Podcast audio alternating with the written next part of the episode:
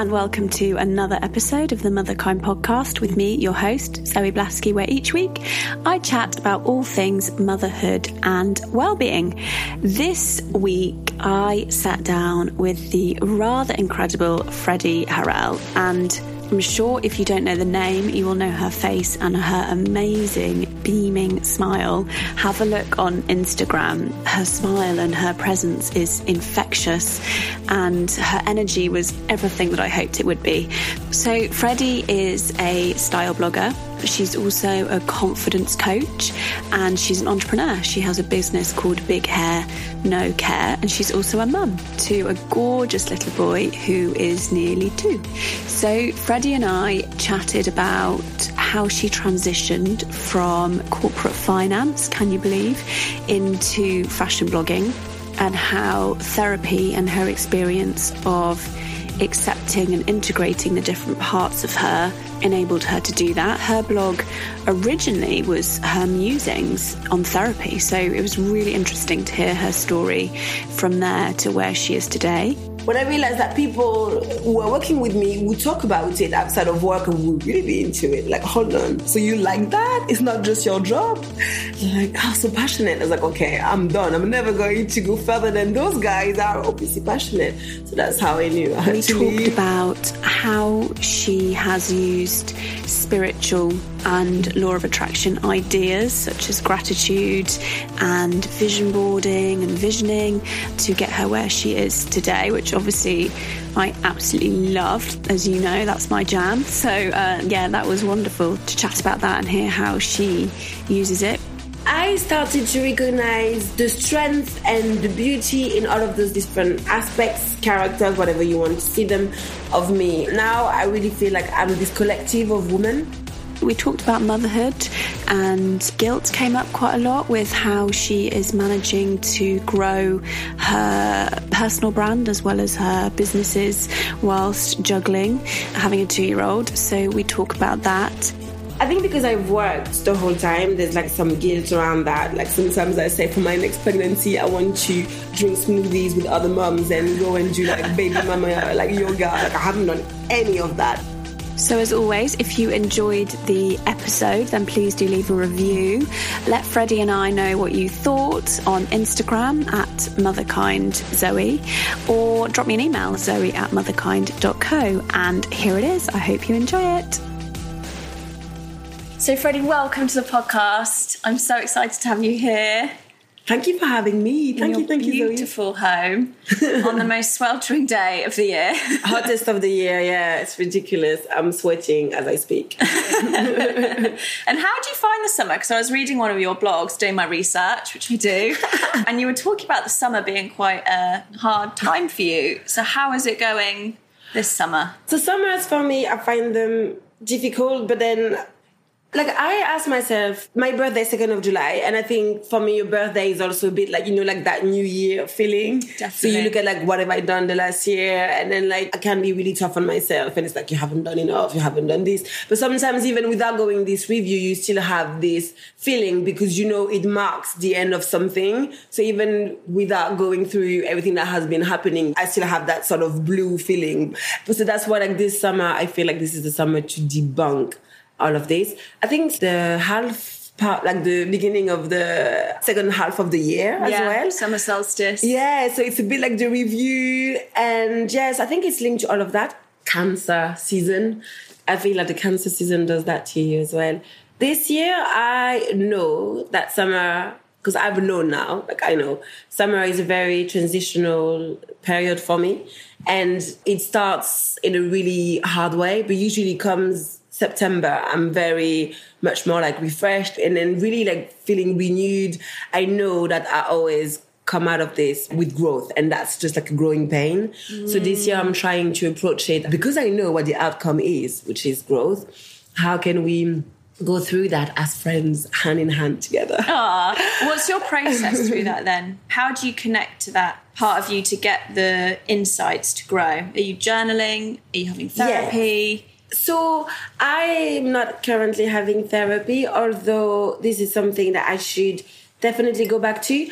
I had found someone that I wanted to get in touch with, no, actually message her back in May because I found her just like locally around the corner and I found her card and it was uh, on her card it mentioned past life, energy. And I was like, oh my God, yes, I didn't realize that you had, because I hadn't made the research, that you had therapies that had also that spiritual Yeah, there's a lot of things. of that. And I emailed her and I was like, I think this is a synchronicity, like we need to meet. And she was like, yes, Freddie, I'm taking clients up until my maternity leave in July. So I just didn't reply because I was like, I would need more than two months. She wanted to do two months. But for me right now, I would love to find, it would be longer, you know, like I lost my father eight months ago, almost nine.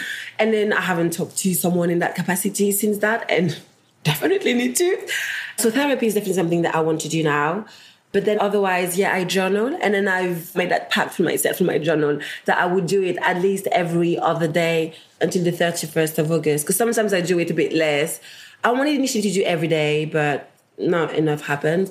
And also to meditate every single day. So I have this app that I use, and you know, like it gives you the streak of days you've been doing it in a row. Yeah, is that calm? So yes, Yeah, I so use because Calm. of this, you know, like you feel like you have to do it. Yeah. Because I like seeing the oh wow, congratulations, like twentieth day uh, in a row. That's why I use it because I'm a meditation teacher, and people will say to me, "Why do you use an app?" And I'm like, "Because I'm basically goal orientated, and I like seeing all the green little circles.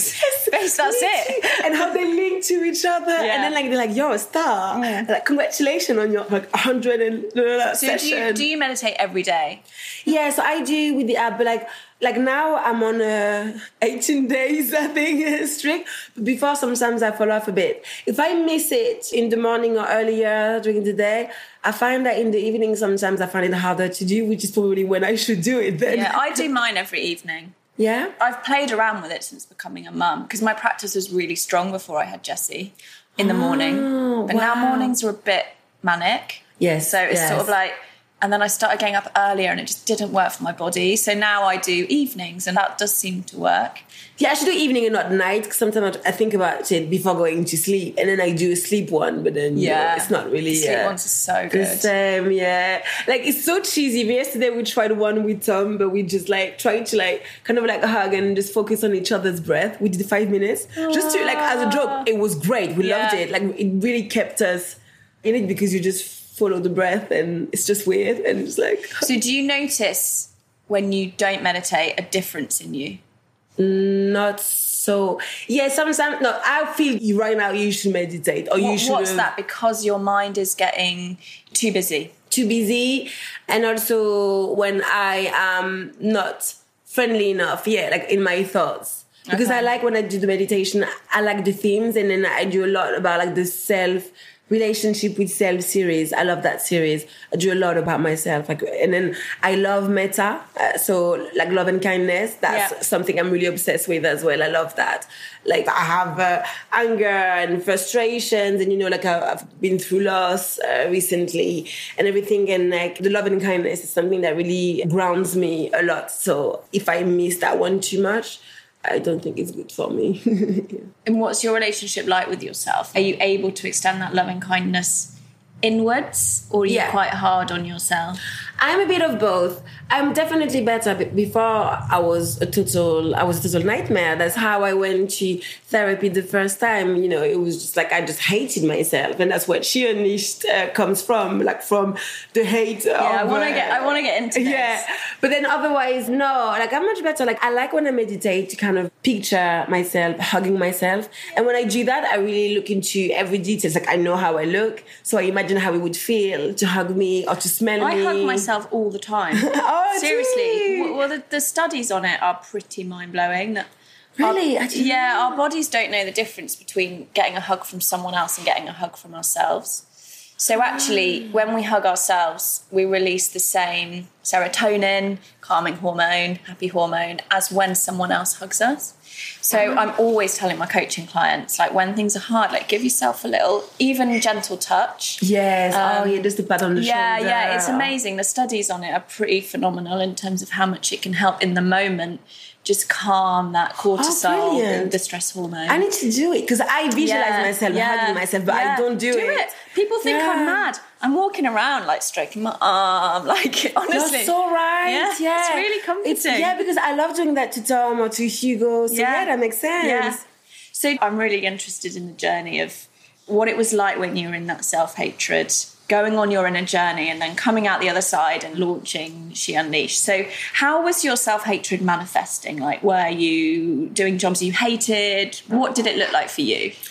I think for me, self hate anyway uh, started very, very early. So it's hard to say how it would really manifest because I had it throughout Right, my okay, yeah. childhood, teenage years, and stuff. So for me, it was really like it started from the feeling that there was a lot of people in my head. You know, like I, I'm really into introspection. Like I think a lot. Like I stay in my head and like think a lot, and that's easy to just direct those thoughts against you.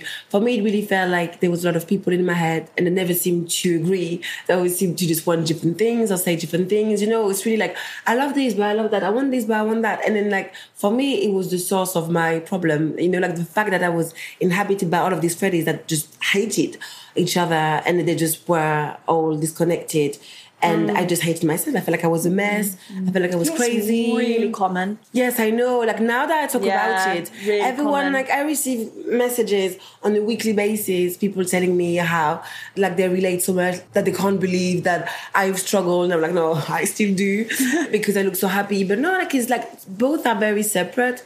But absolutely, yeah, that self hate was really, yeah, there's a lot of people in my head that don't make sense. And looking at other people feeling like they all have everything figured out. Right, yeah. They all feel balanced. They all know. It's just really insecurity. So, yeah, and then when further, like in my 20s, it was, yeah, I didn't like my jobs. But I changed jobs and career a lot.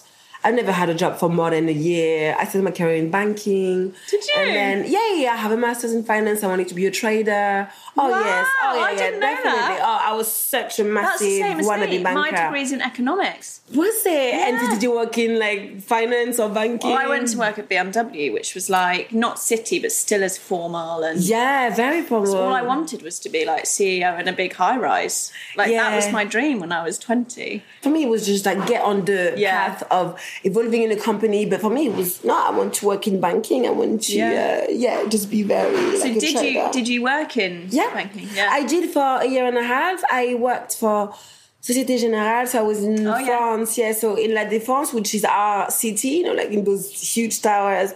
And I worked for, yeah, like in portfolio management, for as manager. I was doing risk measurement wow. and assessment. Did you hate it? I did, yeah. and then, yeah, I did. I didn't stay long. I didn't stay long. Like, I left. It seems so unlike you, like Yes, the energy don't- that I get from you, and then I can't imagine you in like a black suit. But this is what happens when you just like try to reject everything that you are and to impose what you think is Yes. your idea That of success my- yes. and your idea of what a decent person is. But it's you the know? shoulds, isn't it? It's the shoulds. We should Yeah. we should Yeah. get a good degree and we should get a good Oh job. my god! Like at that stage, I was ready to flush everything about me. Like the only thing that I had that I was certain and that I love about me is that I've always been good at school. So I've always felt smart. So that's why you know I'm like, what is the best way to prove to the world that I am smart? It's like Very similar At the time, me. it felt like Yeah. yeah, like numbers, right? That's how people- yeah, the hardest thing in the world, I yeah, think. yeah, exactly. Yeah, I- like I can't count. but anyway. But yeah, so now you came from that. The banking, yeah, it was awful. I did that for a year and a half, but then I realized that I had to go because I knew I wouldn't evolve. Like I knew that I wouldn't make a success. So I didn't leave because I didn't like it. I left because when I realized that people who were working with me would talk about it outside of work and would really be into it. Like, hold on. So you like that? It's not just your job? Like, oh, so passionate. I was like, okay, I'm done. I'm never going to go further than those guys are obviously passionate. So that's how I knew I had to leave. And then I moved to digital marketing. So I did like an MBA in e-business. And then I, so I went back to school. Yeah, did this, and then I started working in digital marketing. So I moved to London then, and I worked uh, media side. I worked for Ogilvy for like a year. I worked in SEO initially. So still very kind of like the cautious side of it. And then I moved to fashion, but not fashion. I moved to digital marketing, but just ASOS gave me my first job. I was their sales and marketing France manager. So I was looking after France, and like really looking after the French market. It was amazing. And then I worked for Vestiaire Collective and for Topshop, still doing that. And then it's later on, then I started the blog. I mean, I started the blog when I was at Topshop, but not doing what I liked. I hated it. At some point, you know, I started it and then I was like, I don't like digital marketing, but here I am surrounded by all of these clothes and I want to do something about it. I want to work in fashion, but I didn't feel like I was doing fashion because I was just doing spreadsheets. Yeah. Like yeah. So, how did you transform that self hatred? And then start becoming, I guess, you in all your wonderful technicolor. Yeah. Like, tell us about that Mm-hmm. journey. So I think it's definitely through my 20s that I made.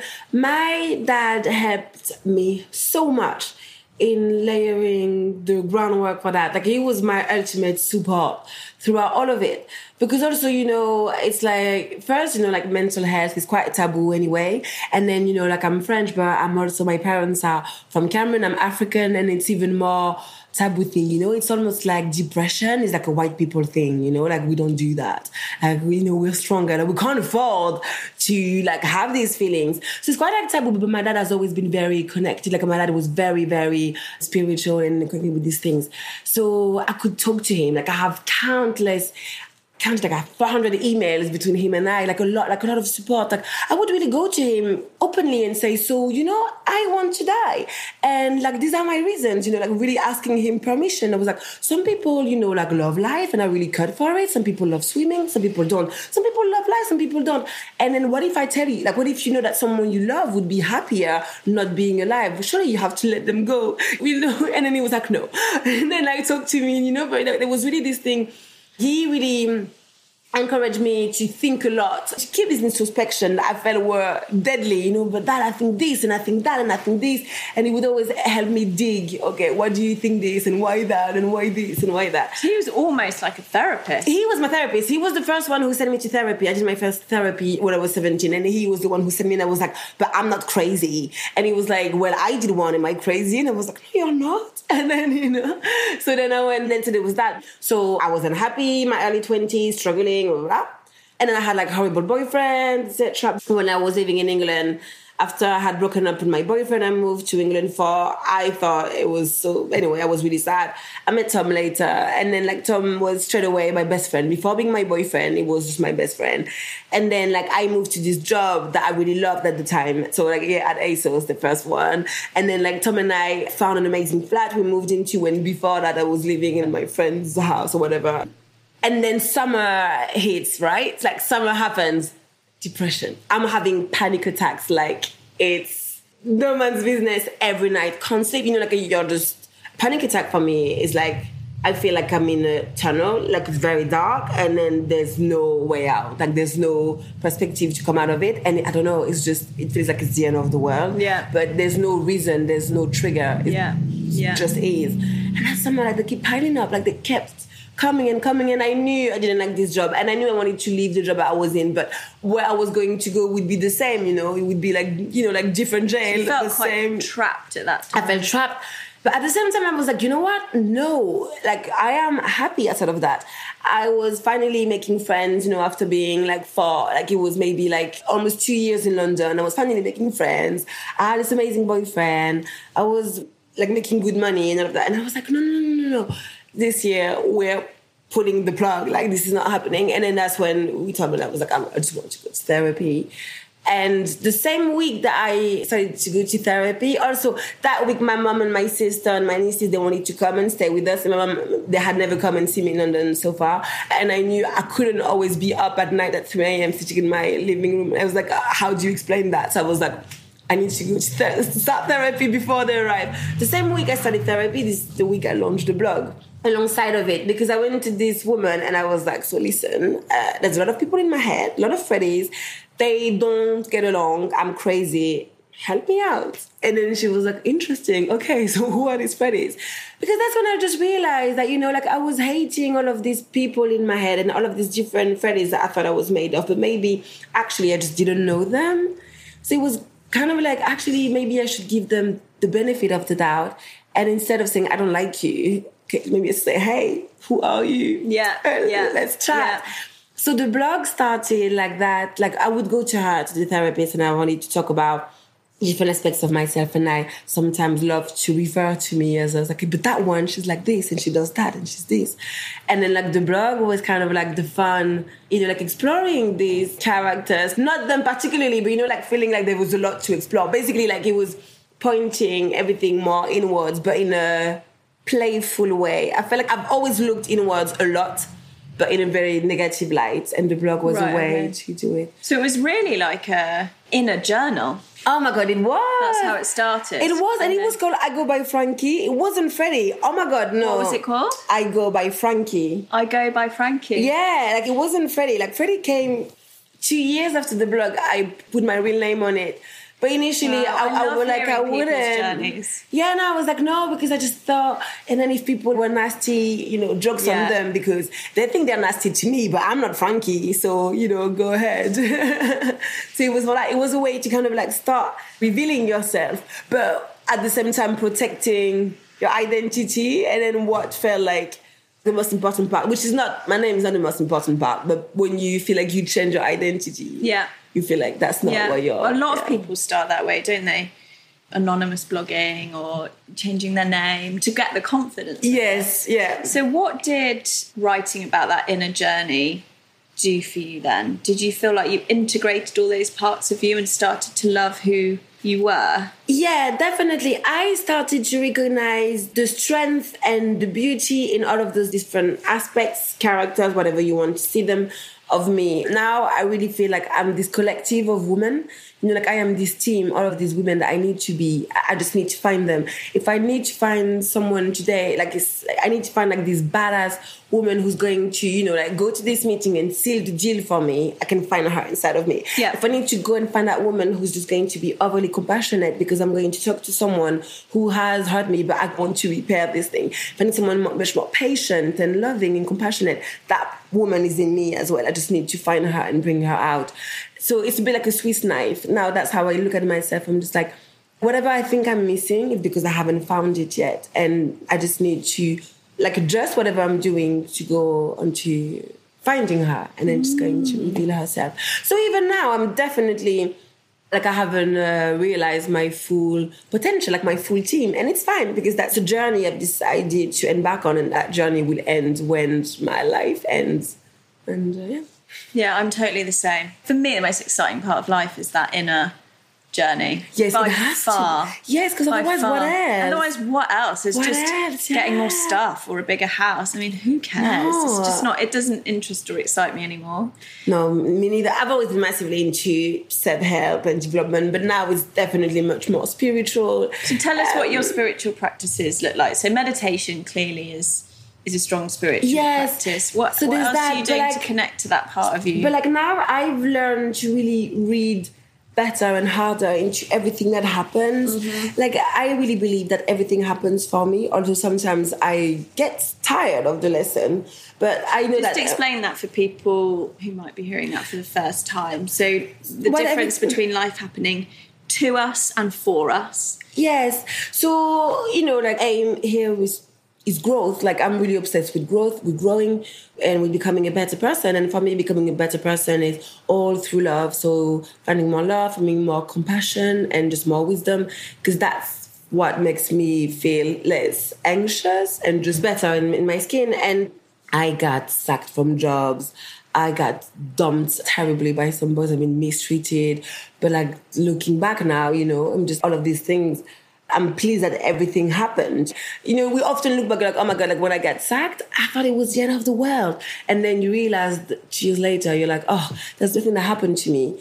We are good at looking back like this, but like the hardest is to see it on a daily basis, how these Yeah. things happen for Yeah. you as they happen to you, Yeah. not looking That's back. why I think journaling is so important. Yeah. People are often like, why are you so obsessive about journaling? And I'm like, because I don't think you can see the yeah. gifts and the lessons just in our sort of in the small things. Yeah. Started to really understand to what's happening. You know, it's like this year has been crazy because I've been so tuned in.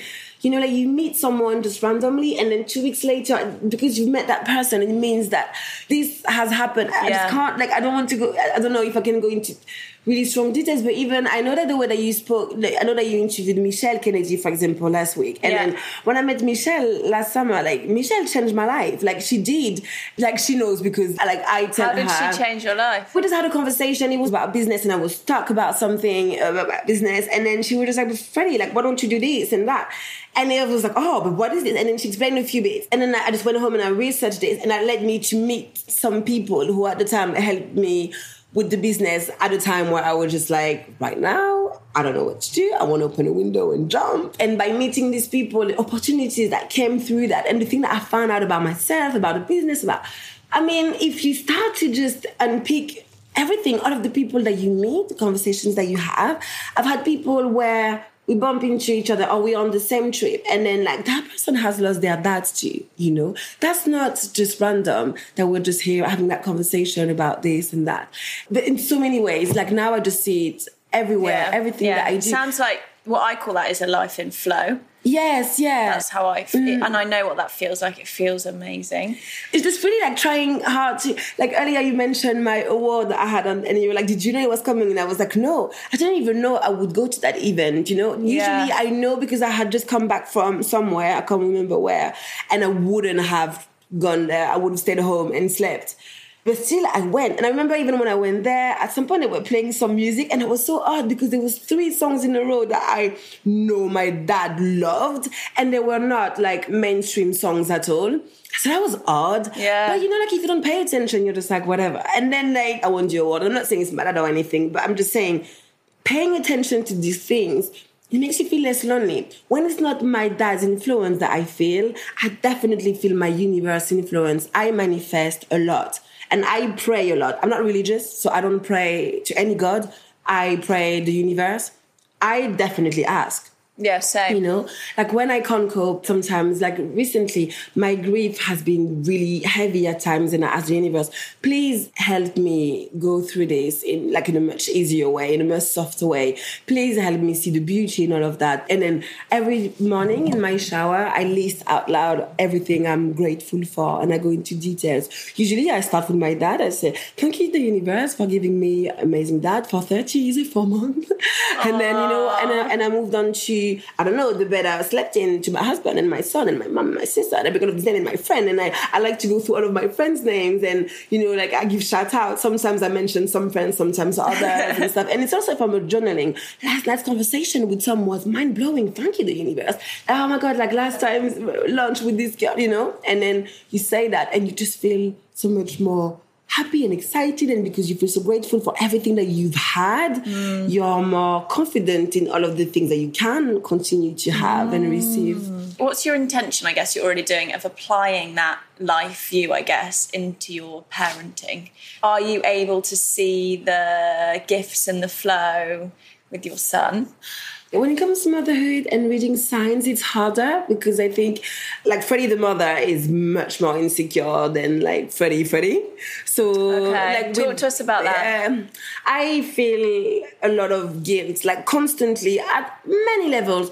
But it starts from the fact that really none of my friends have kids. When I gave birth and when I was pregnant, we were living in Geneva and I had no friends there. So I was on my own. I was very isolated. And when I was in Geneva, all I this is when I set up Big Hair No Care. So I was starting a business while being pregnant. I just wanted out of Geneva. So I knew that I had to really like work hard for us to have more reasons to go back to London. So I didn't take a leave. Like I took a week off and then I was just working the whole time. I've How did you cope with that mentally? Because I guess there's, that, you know, that any baby isn't sleeping much, whether you're breastfeeding No, or whatever. just doing, just yeah, no, it was, uh, yeah, breastfeeding was so painful. It was so, like, yeah, very depressing. It was hard, but you know, and then also Hugo for the first three months, I just couldn't put him down. Even to go to the bathroom or anything, I just couldn't. So no, I would just have him on the and like having my laptop and having him. I mean, you know, when they're tiny, they just like sleep all the time anyway.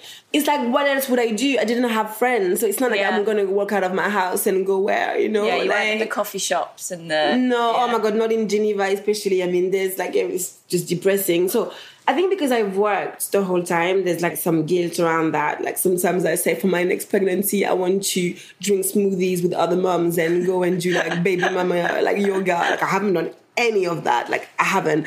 I didn't do any NCT classes. Like so, I didn't have any pregnant friends. I mean, I had one friend who was pregnant, but she was overwhelmed. I was overwhelmed. You know, we were not together So there's that guilt. I feel like I haven't, I don't know. And then obviously then we moved back to London and the same day we moved back to London, I had a shop in Brixton last summer when we moved back. So we moved back the same day we arrived back, we went to sign the lease. We moved in that flat the day after we opened the shop. But the shop we get it, we had to paint it, do it up. Seven months.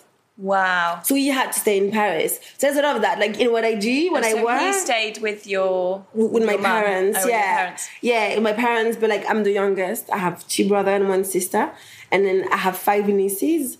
So like Hugo is the first boy. So like my family, they are very very involved. Like last summer, Hugo was just when we moved here. I stayed for three weeks with my parents. Oh, that's so Um, nice for all of them. That's really good. And- But you know, outside of that, like you must feel like a terrible person when some moms are like, "Oh my god," uh, you know, like "Oh, I haven't seen my son in 24 hours. I'm gonna feel awful, and I'm like, "Try two weeks," you know. And I'm like, and when people Did you really miss him? Were you so focused on work? That's the thing. That's where I also feel guilty. So in June this year, because last year we were for three weeks apart. This June we were for three weeks apart again. So last year I was opening a shop in London, and this June I was opening a shop in New York. New York, yeah. Can't bring Hugo. We went there with Tom, and then the jet lag, and you have to be on constantly. When I'm not running the shop and then setting it up, I'm like doing press interviews and stuff. When I'm there, I don't really miss him because if I feel a feeling of loss, towards the end, I really did. It was hard, and I, I don't look at photos anymore. I just stop. I just pretend you don't exist. That's how I cope. But when I think, okay, you miss him, would you want him with you right now? And I'm like, no, because I wouldn't be able to do what I'm doing. Also, I think, do you think it might be a cultural thing that that whole like takes a village? And I Yeah. totally believe that. And it sounds like you've got a really strong Yeah. village around you. Oh yeah, and I'm African. I mean, that's an Yeah. African problem. Yeah, that's what I Oh my god, absolutely, That- absolutely. I think that's the way it's meant to be. And It's all the studies that I've read, read a lot about this, say that that's how we're meant to raise children. Yeah. We are meant to pass them around other family members, extended family. It's not meant to be mum and baby on her own That's what it for the first couple of years. So to me, it just sounds like you've got a great village that Oh, you were. thank you. There's a lot of kids. Like even my sister-in-law, so she's Moroccan, so she's French Moroccan. She even during the week, sometimes her daughters just sleep at her mom's all Yeah, week, yeah. and she goes and visit them after work. But then she goes back to her house without them, and then they go to school close to her mom's. And then when her mom goes to Morocco, she would take one of the girls for the whole month, and then like everyone is fine with that. So why the it's guilt? culture. I think the guilt is just social media. Social media is like the people who and all of the wordings. I mean, someone came to me one day like saying, "I do attached parenting." I was like, "What? What is that?" You know, like and all of these things, like, like you know, like the new ways of like attached parenting. No, I didn't. Did I? If you didn't put him down for three months, which is what you said, that's what it I is. And I co-slept. Like he had a, You did had it. like a These are just crib. labels on things. You know, that's what you did. You're right. You yeah, did but that woman, was, her son was a one and she was still doing it. Like I wasn't. but I think it's like kind of like social media when you see some people who feel like, oh my God, like the second I laid my eyes on you, I knew my life. Like it was blah, blah, blah. And then I. I wouldn't say that even now my son is 20 months. I don't think that I feel like, oh my God, now my life has a complete different meaning. I wouldn't say that. And I feel ashamed to say that. But I don't yeah. feel It's important to say stuff like that though, because I think all these things that we give birth and fall in love with our babies, that is such a myth. Yeah. Like, I've actually not spoken to one mother who experienced that. Really? Not Oh, one. thank you. Not one mum has said to me, "Yeah, I gave birth. Everything hurt. I felt sick, and I instantly fell in love." I don't think one has. Actually, no. For me, I definitely fell in love with Jesse like four or five months in. I Yeah. felt like I was just caring. I deeply cared. That was how I described it. Like I wanted her to be well and safe. yes, Didn't yes. have that feeling, that rush of love till she was about four or five months. That started to grow. Yeah, well, for me, I So would say normal. like even longer. Like definitely cared the whole time, and you know, like he's so cute. You know, just like cute and so small, and like it's so adorable. And then yeah, this, you know, like I want to care for you. I just want it to be the happiest and everything. I just love that, but. At the same time, I'm someone who is much more practical than that. Like you hear me, I need to talk to, Yeah. to people. Yeah. He's not giving me anything back, and then that means that I'm not going to completely be like absorbed by someone, even if it's my son, who can't really convey his feelings or his opinions, you know. I'm just gonna be like, yeah, but you know, I was saying that Tom is recently because Tom is much better with like babies, babies. Yeah. Sometimes, sometimes I feel bad, but then I think that I'm someone who is better with young children. Yeah. You know, like I think it's really good to know that about my mum-in-law said that to me. She was like, "I'll help you with Jessie, but to be honest, she was like, I'll come into my own when she's four. She's like, I'm way better when I can interact with them. And I was like, oh my god, thank you for saying that. Like, this is my mum-in-law. I was like, that's so honest, and I know what to expect from you. And whereas my mum was like, I'm really into the baby bit, but I'm not sure what I'm going to be like when she's older. So it's just Yeah. such good. yeah, that's good. I know, Yeah, but you have everything. You it perfect. Yeah. Well, I don't know about Yeah. that, but I think that's what's important. Yeah, I'm excited to be Hugo's guide, Yeah. support. Yeah. I think sometimes when I'm really carried away by the guilt of feeling like I'm a bad mother, I just take the word mother out. And I ask myself, so what do you want to be to him? And then, Yeah. you know, I know that I'm like very spiritual and I'm really, you know, like I'm very onto all of this growth thing. And I know that there's a lot I can pass on to him. I also really believe that he chose to be mine, chose to come into my life, chose to be my child. He also chose to come into my life one year before I would lose my father, who was my best friend. And you know, that was my dad's first grandson. My dad had five granddaughters. So Hugo's middle name is my dad's name. So his Hugo is called Jean Claude. But I was born the year my dad's mother passed. So my middle name is Marie Louise. That's Wow, my mother. that's so it's like that. I like, I love the symbol that you know that there's again like a Marie Louise raising a Jean Claude. You know, it's like history is repeating itself. That also why sometimes I struggle because he's very much a daddy's boy. And I've just lost my dad. So when I feel like I have my mini Jean Claude to see me through, actually I don't because it's like, go away. I want my How dad. How do you handle that? I cry. Like Tom helps me through this a lot. No, I don't. I Does talk. feel So I talk to my friend. I talk to my friends about it, and then I talk on Instagram. You know, like I did a post where I was like, "I'm definitely not the favorite in this house," and lots of women replied that they could relate. So Yeah. that really helped. I just think it's a phase. It's a phase going to change. Like yesterday, I asked for a kiss and he came and he kissed me on the lips, and I was like, "Oh my god!" And even at nursery, they said that these last two days he's finally becoming affectionate. But he hugs Tom every day. He never hugs me.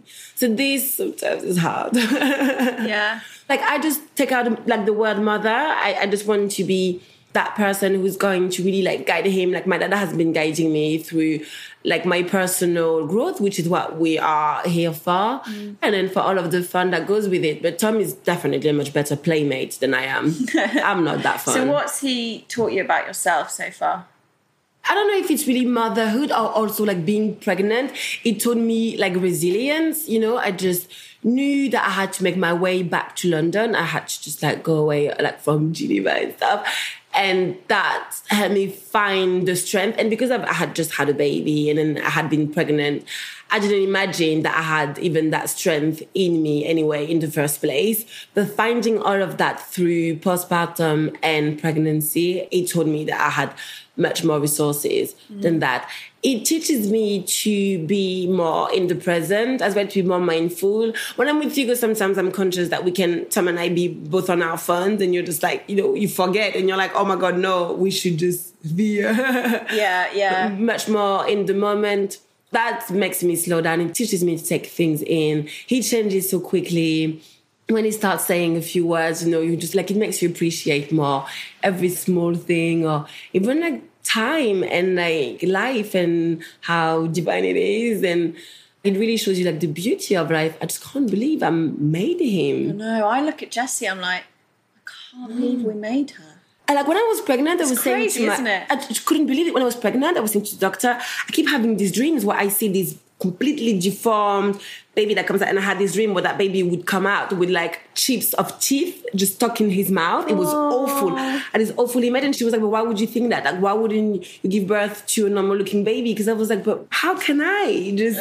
Give birth to like you know, Yeah. I look at him and I'm just like, and also like he's so handsome. I'm like, how? I'm so flattered. like you validate my beauty, I guess. if someone doubts that I'm, I might be good looking, I'm like, well, he's my son, so what does Yeah, that make me? look at him, Yeah. at no, I'm joking. No, but yeah, I just can't believe it. It's just so. I'm obsessed with. Like, you know, like his belly breathing, his belly moves, he, the way he breathes, Yeah, this, this thing, I'm obsessed. yeah. And I'm like, I created this breathing machine. I'm always looking like kids breathe properly, like adults Yes, don't. I'm always beginning. looking at Jesse. He's like- told me that. I try to do that. I try to breathe for my baby. Yeah, exactly. Yeah, exactly. It's really interesting. Like Mm. Jessie does, she's just so naturally mindful and loving. The two things I try to be most. She just is. So that fascinates me because I'm like, well, I believe we all were born with that. So what are the layers that I've put on top that are stopping me accessing that? Yeah, and the easy happiness. Yeah. Oh my Yeah. god. Yeah, be easily happy. Oh. And also, she's taught me so much about feeling feelings. They just feel their feelings Yes. in the moment. What you mean, like expressing Yeah. themselves? Angry, just get angry. Yeah. Don't hold on to it. Yes. It's true. It's true. Yeah, Ichigo is like that. Like he knows what he wants, and he's not afraid to tell you, to So show good. you. It's so He's good. just not like Chigo. Like you pick him up from bed, you just slept for thirteen hours. Like you're soaking in your own poop and pee, and he can still say no, daddy. I'm like, so you'd rather sit there and sit in all of this rather than like, but no, it has to be your daddy and not me coming to get. I was like, honestly, I appreciate the strength, the dedication and another across everything. Also, I love how resilient, you know, like you know, like you watch them learning to crawl, learning to walk. There's like there's no stopping them. You're gonna Yeah. fall ten times, yeah, Yeah. don't mind, Yeah. back up. Yeah, I love that. Yeah. I often like when I'm working with mums use that analogy of like how kids aren't making up stuff about themselves because they can't do it yet. Mm. They're not like, oh, I'm a bad person or I can't. They're just like, just try again. Yes. Whereas I think adults, when we fail, we make that mean something about us. Yes, Kids just don't do that. they fully love themselves, Yeah. don't they? Yeah. Uh, yeah, Yeah. they fully do. Like, Yeah. yeah, I think I believe we're all born with that. Yeah. True self love, and then it gets peeled away from Yeah. society and Very quickly. parenting and limiting beliefs very quickly. that's definitely where for me it's i can see clearly like all of my issues my internal insecurities start from i think that when i was very young i was very fully aware of me freddie. So that's why i also say like before i'm woman before i'm black i'm freddie. I love saying that. Some people think i have identity issues but i don't. I remember having that strong sense of self and i remember thinking that i was i've always thought i was smart. Yeah. and then that you know i would always dream big. I, i'm gonna have this and have that and have this and have that. And then i went like to private school so that was so and then I started being exposed to different social background you know like then slowly you start seeing like people or even teachers like putting those limitations you know like suddenly you know you're not necessarily told but you're meant to feel that actually no you're a girl so this whole time you were saying that you were going to go there, you won't. And then like, no, girl, you're black. Like that's not going to happen. And I think for me, it's always been this fight, you know, this disparity between how I was, how I started to feel when I was younger, and how all of those limitation has been forced upon myself as I grew older. And then you know, like you just feel suffocated. it's like a straitjacket, isn't it? Yeah, That's most of the work that exactly. I It's do in like, is coaching the- is just is help people just shed those. yeah. It's really interesting, and they're always the same. To be honest, it's Ah. really interesting. Different phrases, different people, different situations. Core, it's Yeah. always the same. No, but I always say to people, and that's because that's what I do with myself a lot, is we don't investigate our feelings enough. For example, but it's, it's true. I feel like I talk too much, but it, but it's actually a fact. But I used to hate myself for it. I'm like, why do you feel like you speak too much? You know, and and you go back to, and why is that? And why is this? Yeah, And why is that? yeah. Because someone when I was three told me to shut up, You're and then chatter- you're a yeah. So and then, you know, and then when you're small and your life, you know, you, you don't have problems. So a problem, like something would seem so big for you, so huge. And then you grow up, but you don't reflect. And then that problem should be smaller, but you grow with the proportions of it. Yeah. So if that's something that would take 70% of your mind before, like that, you're going to grow with that thing still occupying a lot of mm. space in your head. Mm. When really, if you investigate by asking yourself a lot of questions, oh, and why this? Oh, okay, and why? And why? And why? And why? You realize the where it comes from. That should have zero that- value now. Exactly. Is that what you do in the She Unleashed yeah. process? It's really like, yeah, I always say like just let's debunk the drunk. Like I don't know if that makes sense. But it's like really like the debunking. And that's something that I do constantly. I feel like I've done a lot throughout the years, but you know, but like things come back to surface. Like every time an insecurity shows up, you know, like you need to go back and yeah, like debunk it, but it's not always easy No. because we don't really ask deep questions. You know, Yeah. why do I feel like that? Yeah. Don't leave it at that, and why that, and why that, and why that, and why and why and why, and Yeah. then you will find. Yeah, Yeah. Mm. So, what are you working on both professionally and personally at the moment? I'm planning a world domination, and trust me, it is not easy. It is not easy. So, where do I start? So, what I do anyway, so I have like my brand I call Freddie Harrel because then I have Big Hair No Care. So, like my whole Instagram and blogging. So, so there's a lot of like brand collaborations, but then with She Unleashed on the back of it, when I launched the workshop, because of that, I do a lot of talks and panels, which I love. She Unleashed had to take a back seat, which I'm really sad about. I really want to come, you know, with a newsletter and a podcast, but I realized that I can't do everything. But the workshop, I'm rethinking it. Before it was a two hour one, I want to bring it like a really full day experience. Yeah. But at the same time, I can't lie to myself. I also have Big Hair No Care, which is my run of Afro hair extensions made of premium synthetic. And with this, I really intend to shake the world of black beauty.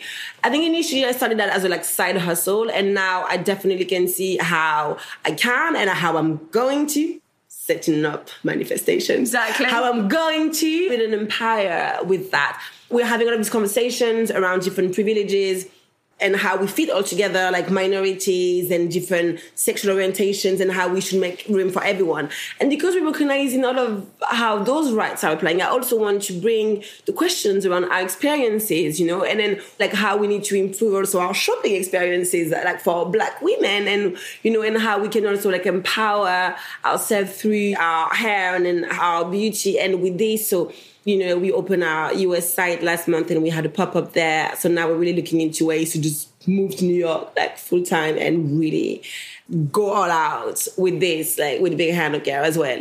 So I think when I started being like a blogger and then Big Hair No Care, like I was a blogger with a side business, I think slowly in the future, like I'm just going to be hopefully a businesswoman, Businesswoman, yeah. with a personal profile. Yeah. That's basically the switch that I want to to make slowly, but like not that I want to make a switch now because I'm really enjoying all of the fashion collaborations that I do. Like I love all of that. But I'm 31. At some point, I'm just like I won't be bothered with like photos Yeah, and all of these yeah. things. Like by the second, like I only have one child. I think like when I'm gonna have more, am I going to be able to, you know, I don't know. And what about personally? Like, what are you working on? What are you trying to manifest or let go of? 2017, I had decided that was the year where I was going to learn to dream big. Something that we hear a lot, dreaming big, but we find it hard to do. We don't dream big. Most people dream way too small. Yeah. Even when I say, oh, I'm going to make it an empire, like now I'm proud I've said it because I'm saying my manifestations, but a year ago I would be like, oh, who do you think you are? Don't speak like that. Oh, la, la, la. People are going to wait to see what's going to happen. No one is. Like everyone has their life going on. Yeah, yeah. no one's going to be like, Freddie said five years ago that Big Hair No Care would be this. Now what happened? No one is going to say that. so just dream big, dream away. But this year, I felt like was the year I was going to come through. Your action taking year. I want to find my voice. Right. It was the year where I really want to find my voice and be comfortable with all of it. So owning my experiences, the past one especially, like owning them, what is part of me, and not denying any of it. Owning my opinions and things happen. And you know, like recently, I did a video about interracial marriage, and I, I just did that for Refinery 29. I didn't think it would go anywhere else, and then it went viral. And that's kind of like a topic where people would have different opinions, and then some people were like saying things, and they're just like, "No, I own my opinions. I'm not going to back away from that." And that, this also happened because I said I was going to come through this year. Yeah. I'm being tested at Being every tested, single yeah, thing, and it's not even tested. It's like you said you wanted that, so you know I'm going to give you the opportunity to set your intentions even harder. So the year I found my voice, you know, like my dad was my best friend. I used to think the day he goes, I'm not going to be able to survive, which is what I think Hugo was born a year before. That was to keep me alive. and then I've always thought, then after that, you know, like that was my biggest fear, the biggest fear ever in my whole life. And I'm still here. Yeah. So like I'm literally, like the, really, the literal sense, living beyond the fear fence this year. You know? Yeah, the So- worst happened. And I'm still standing. Yeah. So it's really time now to even come out even more. So that's mm. my challenge. And you know, like when I said I wanted to do a podcast, but I was too nervous to do it. This year, I'm like, no, I can't. It's mostly finding the time to do it. But I'm gonna help you otherwise, do that. there's- I'm no, gonna you're help so you amazing. Zoe. Thank you. And then I always ask the same question at the end of every interview, which is if you could give all the mums in the world just one thing, what would it be and why? It can be a thing, or it can be time, or love, or anything. That's a good question. Maybe some uh, me time alone with like a nice bottle of wine. I think more time to reflect on yourself because I think that's something that we don't do enough even before. Like even before we have other people in our lives, we don't investigate who we are enough. And I think that when we have children, what we are gets kind of like shaken anyway, and then you feel like you even have less of the time, or you don't feel like you have the the ground to even focus so much on yourself because no, now you have this new responsibility. So I would give mothers a hamper full of everything they love and a night off, two oh, nights off. To journal. Yeah, to journal, and with the best sheets and mattress and the best, oh. like, like a whole 360 holistic me time experience. Oh my god, that sounds so nice. you deserve that, Zoe. Well, thank you so much. No, thank you for having me. So that's it. Thank you for listening to the episode. I hope you really enjoyed it. And if you did, please do leave a review on iTunes. It does make a massive difference to the number of mums that we can reach with this content. If you were listening to that episode thinking about one of your friends, that they might benefit from what we were chatting about, then just tag them in on Instagram. My bio will include the link to the podcast so they can find it really easily from there. People often tell me they're desperate to share it with their friends. So if that's you, then please do. I feel like the guests that we have on the podcast, their wisdom just deserves to be heard far and wide. So help me make that happen. I'd be very grateful. And also, if you want to send me any comments or thoughts about the episode, then please pop over onto Instagram at motherkind underscore Zoe. And also, just to let you know about my coaching. So, I do work one on one with mums on my program which is a three month program called Reconnect to You. So, if you want to work with me on taking your power back in any area of your life, then please do get in touch. Just drop me an email, zoe at motherkind.co, or look on the website, www.motherkind.co. That's it, and I hope you have a wonderful rest of your day. Take care.